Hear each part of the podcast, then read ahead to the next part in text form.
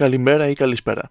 Τα τελευταία χρόνια, εκτός κι αν ζεις κατά από μία πέτρα, ξέρεις ότι το Hollywood έχει κάνει μία στροφή όσον αφορά τους ρόλους. Γίνονται remakes παλιών ταινιών μόνο με γυναίκες στο cast, γίνεται ένα πουσάρισμα για να φανεί σε κάθε ταινία δράσης αυτός ο δυναμικός γυναικείος χαρακτήρας.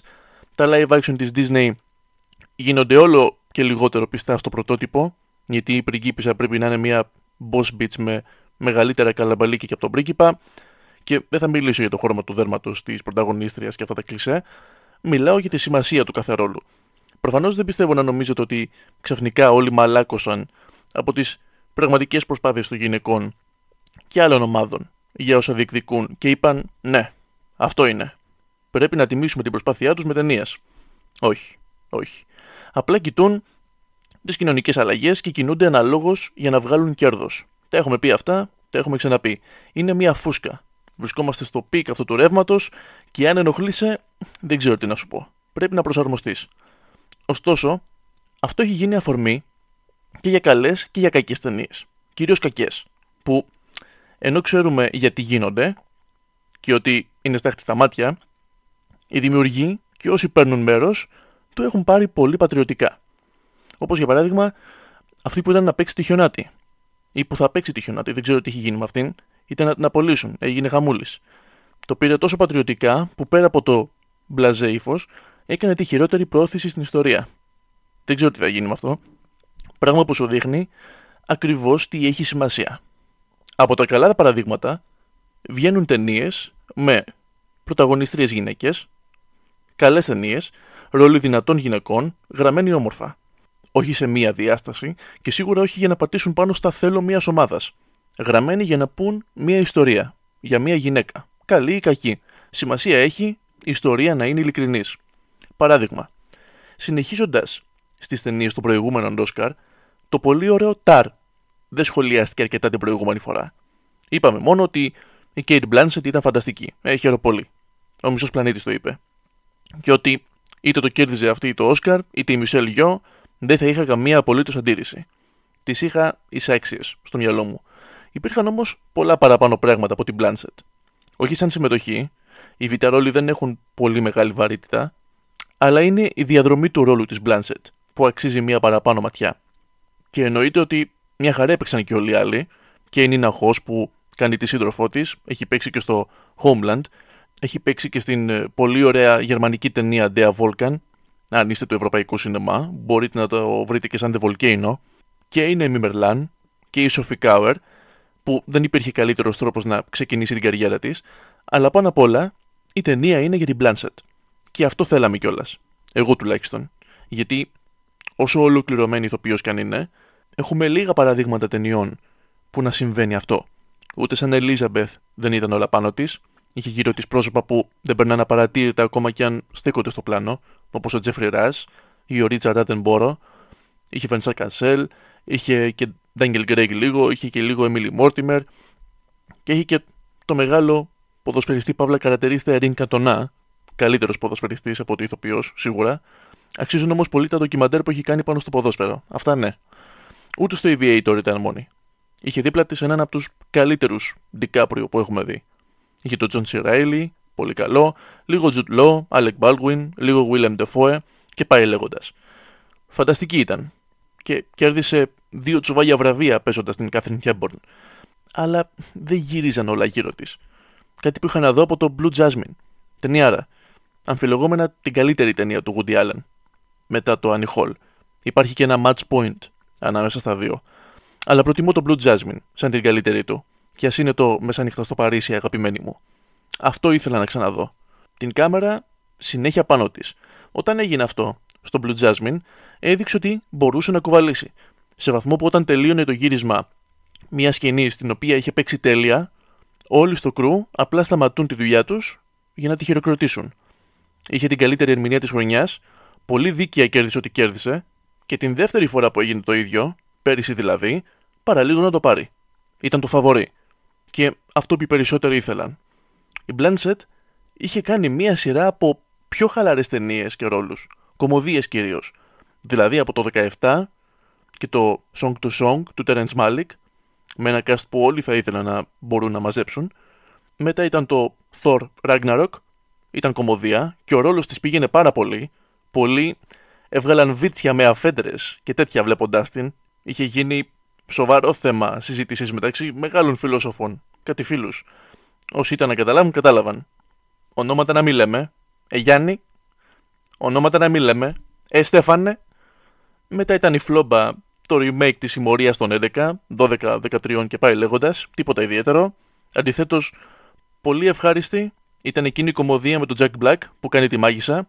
Στο live action του Mowgli έδωσε τη φωνή της, το ίδιο και στο πολύ καλό ολόκληρο σαν σειρά How to Train Your Dragon, Where Did You Go Bernadette, την κομμωδία ή το ελαφρύ δράμα του μεγάλου Richard Linklater, καλούλη, και μετά την ταινιάρα Don't Look Up. Όλα κομμωδίες, όλα ελαφριά πράγματα. Και έρχεται ξαφνικά, στα τέλη του 21, το Nightmare Alley και το 22 το Tar, για να μας κάνει μια στροφή σε πιο dark καταστάσεις. Για να μας δώσει την πιο τρομακτική διευθύντρια ορχήστρας μετά από το Fletcher του Whiplash. Τουλάχιστον όχι τρομακτική όταν βρίσκεται στη σκηνή στην πρόβα, σαν αυτόν. Δεν πετάει πράγματα σε κόσμο, πετάει κόσμο σε πράγματα. Ούτε χτυπάει κανέναν. Μόνο όταν βρίσκεται μπροστά σε κόσμο χτυπάει. Όταν βρίσκεται μόνη της με άλλους, όλα καλά. Ούτε απειλεί κανέναν. Μόνο μικρά κορίτσια. Κυρίως τρομακτική είναι στο πώς χειρίζεται καταστάσεις και ανθρώπους. Γιατί κάθε μεγάλος βίλεν το κάνει master αυτό το στοιχείο. Και αυτό είναι. Είναι η πρωταγωνίστρια και ο κακός μαζί. Θα μου πεις και το Τζόκερ το ίδιο κάνει. Τυχαίο παράδειγμα. Αλλά το Τζόκερ τουλάχιστον σου δείχνει έναν άρρωστο άνθρωπο και πώς οδηγήθηκε στις πράξεις του. Και σίγουρα το Τζόκερ δεν εξυμνεί τη βία, όπως δήλωσε ο Ρίτλεϊ Σκοτ. Ρίτλεϊ, ξέρω ότι είσαι φαν, άκουσε με λίγο. Αν το Τζόκερ εξυμνεί τη βία, τότε ο μονομάχος, η δική σου ταινία, την ρομαντικοποιεί. Πράγμα εξίσου κακό.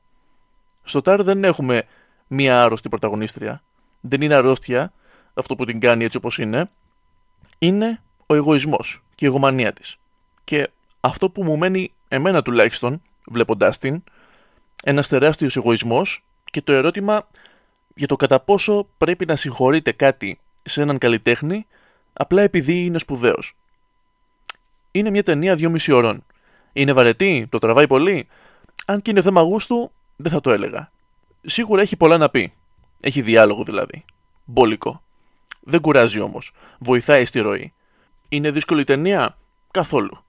Απλά δεν αλλάζει και πολύ η ατμόσφαιρα ξεκινάει μουντά και τελειώνει μουντά. Και τον διάμεσο και αυτό μουντό είναι. Η ταινία ωστόσο είναι πανέμορφη. Σκηνοθεσία, φωτογραφία, καλά για τη μουσική δεν χρειάζεται να πούμε. Εγώ οπτικά τη βρήκα satisfying όσο δεν πάει. Χορταίνει το μάτι σου συμμετρία. Από την αρχή μέχρι το τέλος. Τα χρώματα, η αρχιτεκτονική, οι κινήσεις, το ντύσιμό της, μέχρι και ένας καταράκτης κάποια στιγμή και τα βράχια έχουν μία satisfying εικόνα. Από το σημείο που ράβεται το κουστούμι της, και ταυτόχρονα ακούμε να απαγγέλουν το βιογραφικό της που το διαλαλούν σαν τίτλο, μεγαλύτερο και από αυτό της καλή στο Game of Thrones, από την πρώτη σκηνή θέλουν να σου κολλήσουν στη μούρη ότι η Τάρ είναι φανταστική, εντάξει. Είναι άλλο επίπεδο. Είναι ιδιοφυα. Το κατάλαβες; Συνεννοηθήκαμε; Και είσαι εσύ; εντάξει, εντάξει. Είναι η καλύτερη σε ό,τι κάνει, το πιάσα. Έχει πάρει αυτά τα βραβεία, έχει δουλέψει εκεί, έχει σπουδάσει αλλού, διδάσκει στο Juilliard, ένα όνομα που χωράει περισσότερη πόζα και από έναν κύκλο του GNTM και παρακολουθούμε ένα μάθημά της εκεί. Η ίδια, στην αρχή της ταινίας έρχεται σε αντιπαράθεση με ένα μαθητή στο Juilliard όταν αυτός κρίνει τη μουσική του Bach βάσει του πώς φερόταν στην προσωπική του ζωή. Αργότερα όμως, κρίνει αυτή ένα άτομο για μια θέση στην ορχήστρα βάσει ομορφιάς. Επειδή της άρεσε δηλαδή, δείχνει ότι αλλάζει κάτι στις σημειώσεις της, στις οντισιόν. Εκεί, στο μάθημα, ξεκινάει μια συζήτηση που συνεχίζεται σιωπηλά σε όλη την ταινία. Μια συζήτηση όσον αφορά τους κανόνες του cancel culture και την ιδέα του να διαχωρίζεται η δουλειά από τον καλλιτέχνη, όπως υποστηρίζει αυτή. Το οποίο μόνο με όρους θα μπορούσα να το δεχτώ.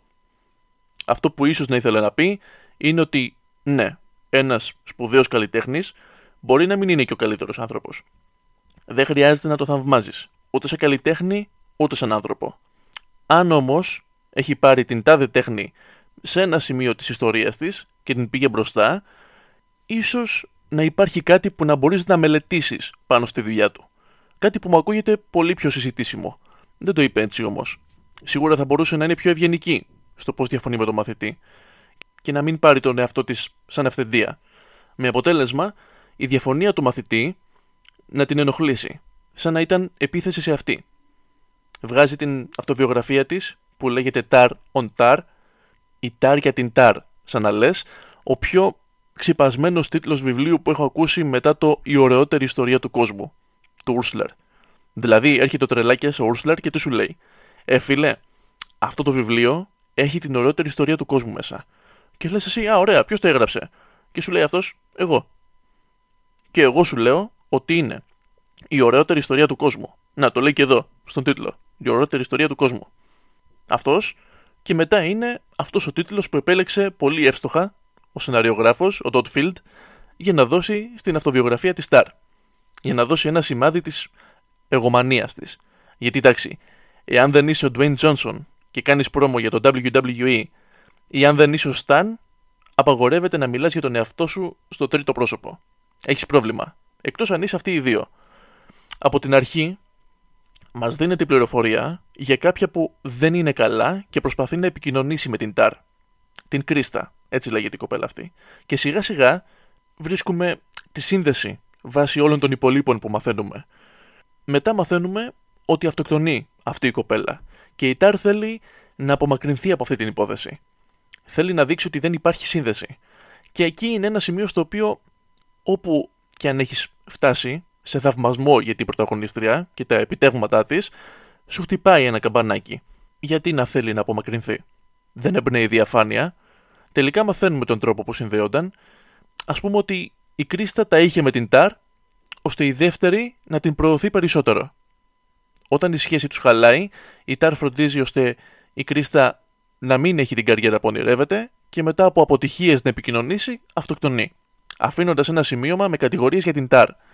Και τώρα φαίνεται ότι η ΤΑΡ έχει το ίδιο σχέδιο για την καινούργια κοπέλα στην ορχήστρα.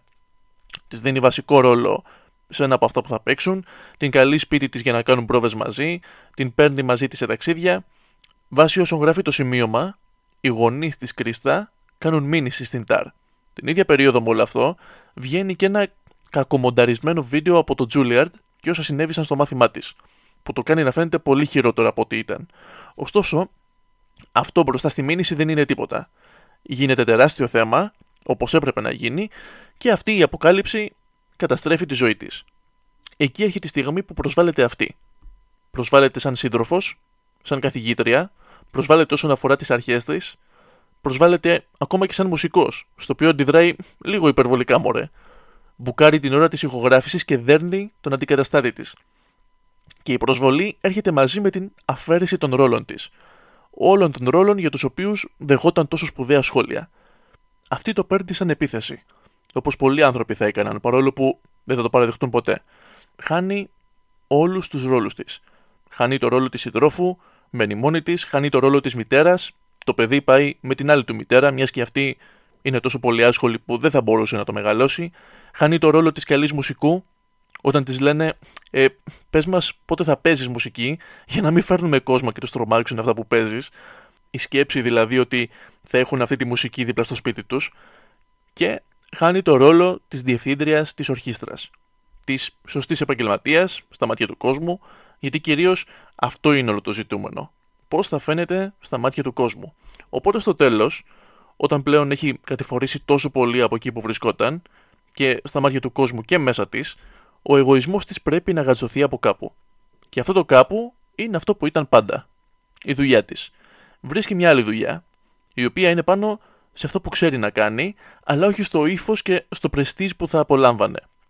Πάλι δηλαδή σαν διευθύντρια ορχήστρας, αλλά αυτή τη φορά στις Φιλιππίνες και σε ένα convention, από ό,τι φαίνεται. Πολύ μακριά από τις συνθήκες και το κοινό που είχε συνηθίσει. Και για να μην παραδεχτεί μέσα της ότι ιτήθηκε, απλά συνεχίζει να παίρνει στα πολύ σοβαρά τον εαυτό της. Ακολουθεί την υποτιθέμενη ρουτίνα του διευθυντή ορχήστρας, λες και πρόκειται να διευθύνει μπροστά δεν ξέρω και εγώ σε ποιο κοινό, και κυρίως είναι σαν να είναι αυτή το κέντρο της προσοχής ξανά, όπως ήταν κάποτε. Ενώ στην πραγματικότητα το κοινό της εκείνη τη στιγμή δεν νοιάζεται ούτε για τη ρουτίνα της μαέστρου, ούτε για το πόσο όμορφα η Τάρ θα διευθύνει, περισσότερο τους νοιάζει το πόσο ωραίοι είναι μέσα στο cosplay τους. Και η προβολή ακριβώς από πάνω της. Και όλο αυτό για να πείσει τον εαυτό της για τη σημασία του τι κάνει. Και έτσι τελειώνει η ταινία. Εγώ προσωπικά ήθελα πολύ καιρό μια ταινία που να κοιτάει μόνο την Blanchett. Ακριβώς όπως η Τάρ, ο ρόλος της, αντιλαμβάνεται τον εαυτό της, έτσι αντιλαμβάνεται ο σκηνοθέτης την Blanchett. Σίγουρα υπάρχουν και οι δεύτεροι ρόλοι, που είναι σημαντικοί για τη συνέχεια της ταινίας, αλλά την Τάρ ακολουθούμε. Αυτή είναι το κέντρο. Πόσες είναι οι σκηνές που δεν την περιέχουν; Αν υπάρχουν, είναι ελάχιστες. Και γι' αυτό την μαθαίνουμε τόσο καλά και μπορούμε να την κρίνουμε στο τέλος. Η Τάρ είναι σχεδόν σαν την Blanchett. Είναι και αυτή καταξιωμένη, έχει κάνει τηλεόραση, έχει κάνει ταινίες, έχει κάνει θέατρο, έχει κάνει voice acting, έχει δουλέψει με τους καλύτερους, έχει μπει σε επιτροπές, σε φεστιβάλ, μπορεί να παίξει ό,τι της ζητηθεί, βρίσκεται στην κορυφή η Blanchett. Αν ξεπεράσουμε το γεγονός ότι στην ταινία χτίζουν την Τάρ βάζοντας και άλλα επιτεύγματα πάνω της για να πέσει με περισσότερο θόρυβο, αυτή και η Blanchett είναι στην ίδια θέση. Με τη διαφορά την χρήση της θέσης τους. Με διαφορά χαρακτήρα. Μου δίνει την εντύπωση ότι ο πολύ καλός στη δουλειά του, Todd Fields, δεν σκέφτηκε την Blanchett αφού έγραψε το ρόλο. Ήταν σαν να έγραψε το ρόλο έχοντας στο μυαλό του την Blanchett. Και αν όντως έγινε έτσι, καλύτερα δεν θα μπορούσε να το είχε κάνει. Και αν δεν σας δω, καλό απόγευμα, καλό βράδυ και καλή νύχτα.